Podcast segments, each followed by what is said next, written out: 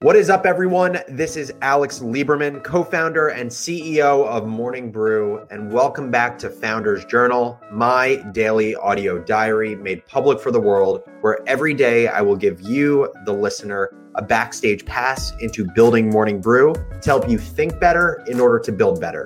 And today I'm going to take you through two lessons that I've learned during Morning Brew's two day offsite. Let's hop into it. So, I want to just set the stage quickly because in yesterday's episode, I didn't outline for listeners what the offsite is. So, at Morning Brew, we have a senior leadership team. The senior leadership team includes all of the different heads of departments from product to people to growth to content to sales. And we do offsites quarterly, basically to align on the biggest priorities and issues for the business each year we do a two day offsite. So once a year we do a two day offsite. And the things we talk about in the offsite include our quarterly goals from the previous quarter to to look back on them and say, did we meet these goals? Did we not? Why or why not? What are the, we thinking for goals for the coming quarter? What are the biggest issues we're currently facing as a business? What is our one year plan, our three year plan, our five year plan? And then we also go through things like vision, values, purpose, etc. So the first day of the annual two-day offsite is around calling out big issues and realigning on what our vision and our values are. And so the purpose of this is we get all of our biggest issues down on paper the first day. And then the second day is focused on talking through these biggest issues, having action items around the biggest issues, and also establishing our company goals and our individual goals for the coming quarter what you'll hear me from time to time use the language rocks. That is what we call our goals. In other companies, you'll hear the terminology OKRs. So rocks are quarterly goals that senior leaders within the business have, and then we have as a company. So what I'm going to do is walk you through two of the biggest lessons that I've learned in this two day offsite. So hopefully you can learn from them as well. The first lesson is the long term value in forcing yourself to prioritize things obviously, you know, it goes without saying that as a prof- professional, to be a high performing professional, prioritization is a really important thing. But what I will say is that not every professional forces themselves to prioritize and make hard decisions every day. And so when it comes time to prioritizing, it becomes a difficult task to do because you're not in the flow of it. And what I found is in the beginning of today's second day of offsite, it took like prioritizing and ta- making hard decisions to the max. So the way we go about setting our company rocks is we list out as senior leaders basically 25 to 35 things that we think are absolute priorities for the business in the coming quarter. Obviously, you can't focus on 25 to 35 things as a company because there would be no sense of direction for the team and also, there would be no sense of what senior leaders should focus on.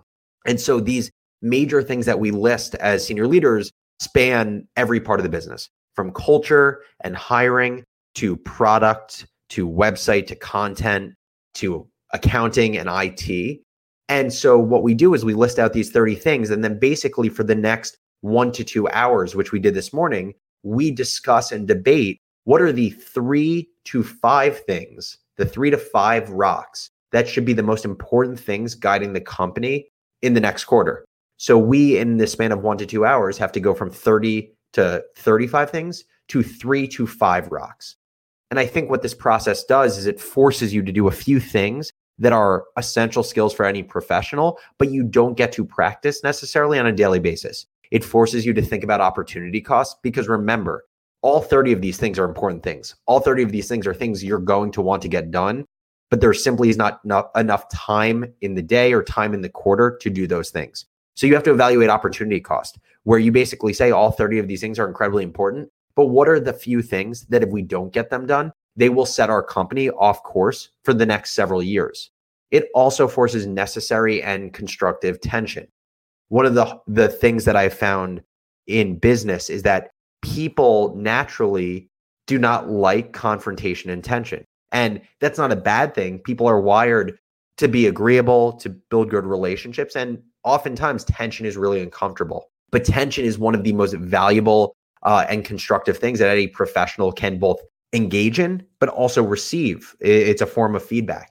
And this act of going from 30 to 35 major things to three to five things creates necessary and constructive tension because it is impossible that seven to eight senior leaders are going to, in the back of their mind, have the same three to five things from that 35 uh, item list as their final rocks. And because of that, it's going to cause disagreement and constructive argument that leads to really good conversation that actually loops back into the first thing, which is people out loud talking about the opportunity cost of different decisions. And the final is it forces focus. As I've talked about in a previous Founders Journal episode, there's always this balance as a company of balancing ambition with focus. And what I believe this activity of going from 30 priorities in a list to three priorities in a list does is it it forces yourself to say, we want to grow incredibly quickly. We're going to grow incredibly quickly. There are a ton of things we want to do, but we can only focus on a few things. And we need to make sure the things we focus on are the things that are going to move the needle where if we didn't do them, the company would be in a way worse spot. So the the uh, the task of prioritizing the main priorities for the business and whittling down that list to the top 10%, it forces you to think about opportunity cost. It forces you to have constructive tension with your peers and it forces focus. The second major lesson over the two day offsite is how Morning Brew should think about data. It's literally the conversation I just left before joining Founders Journal today. And I think it's a conversation in the age of technology that every business has. How should we be thinking about our data? What is our data infrastructure? And what data should we be collecting on our audience or our customer? And what I will say is, in the grand scheme of things, Morning Brew's data is going to be way less, you know, sophisticated or involved than, say, a technology com- company, a software company, even just like a paid product company. But what our general approach is, is we want to collect data on our audience when we have a good sense of what that data will be used for in the future. I think, generally speaking, that people like to default to thinking have more data rather than less data. And I generally agree with that. But I think the important thing to understand is that when you collect data, it's not just, you know, this light switch. It's not this just like blink of the eye, you collect data on your audience. It involves building the correct infrastructure having the right people, having the right processes in place to analyze that. And that takes time. Going back to the first lesson I was just talking about, is one of the best skills you can have in your career is the ability to think about opportunity cost of your time. And so thinking about how you collect data on your customer is no different. And so here's how I think about it for Morning Brew's audience. There are a few types of data that we can collect on our reader. The first is demographic data. So that is us you know, surveying our audience or when you sign up for Morning Brew, filling out a profile. And that's things like age, gender, profession, geography. Then the second bucket is engagement data. So that's actually not the data that you give us through filling out a survey. That's the data you give us by just consuming our product. So that is clicks on links in our newsletter, opens of our newsletter, unsubscribes to our newsletter. And so if we if we were to force ourselves to ask the question, we can only collect one type of data from Morning Brew's audience, engagement data or demographic data. The way that I would think about this is I would think about wh- what data do we have a clearer sense of how that will be used in the future? Because I do believe, like I said before, is that you should collect data on the things that you think will actually be used in the future. And so my current perspective is that engagement data is going to be the most clearly or uh, immediately impactful thing at Morning Brew knowing Morning Brew's readers' behavior in terms of when they subscribe and when they unsubscribe to understand what is the average life of a reader? What is our open behavior? Using our open behavior to understand the lifetime value of a subscriber. Because if you understand a reader's opens and we charge, say, advertisers based on opens of the newsletter, we can calculate what is the value of each customer we have. I think click data is also immediately impactful. We understand what are the most clicked links in our newsletter what are the categories of those links? Do our readers like career content or do they like personal finance content? Do they get to the bottom of the newsletter or is there a huge drop off in link clicks? I believe that is immediately impactful to understand one, how we should be growing our audience, how much we should be spending on growing our audience, and also what should our product roadmap look like based on what content our readers engage with.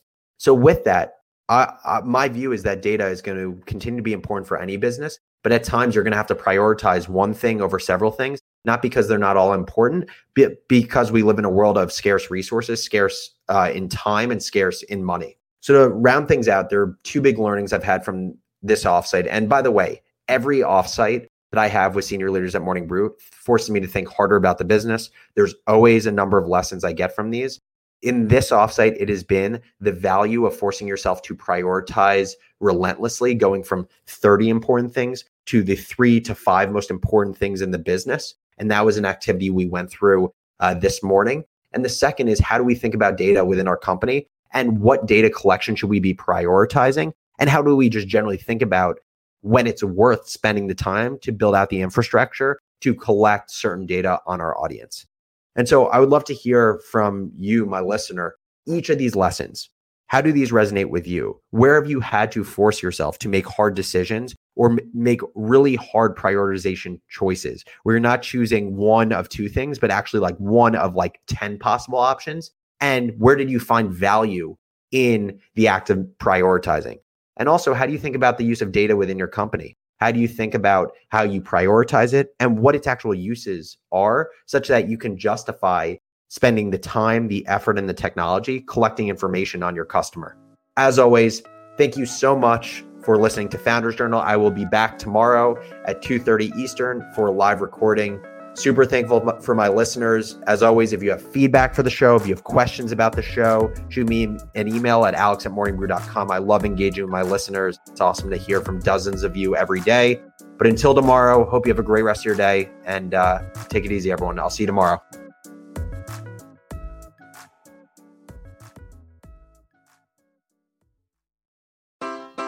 Take your business further with the smart and flexible American Express Business Gold Card. It offers flexible spending capacity that adapts to your business. You can also earn up to $395 in annual statement credits on eligible purchases at select business merchants. That's the powerful backing of American Express. Terms apply. Learn more at americanexpress.com slash.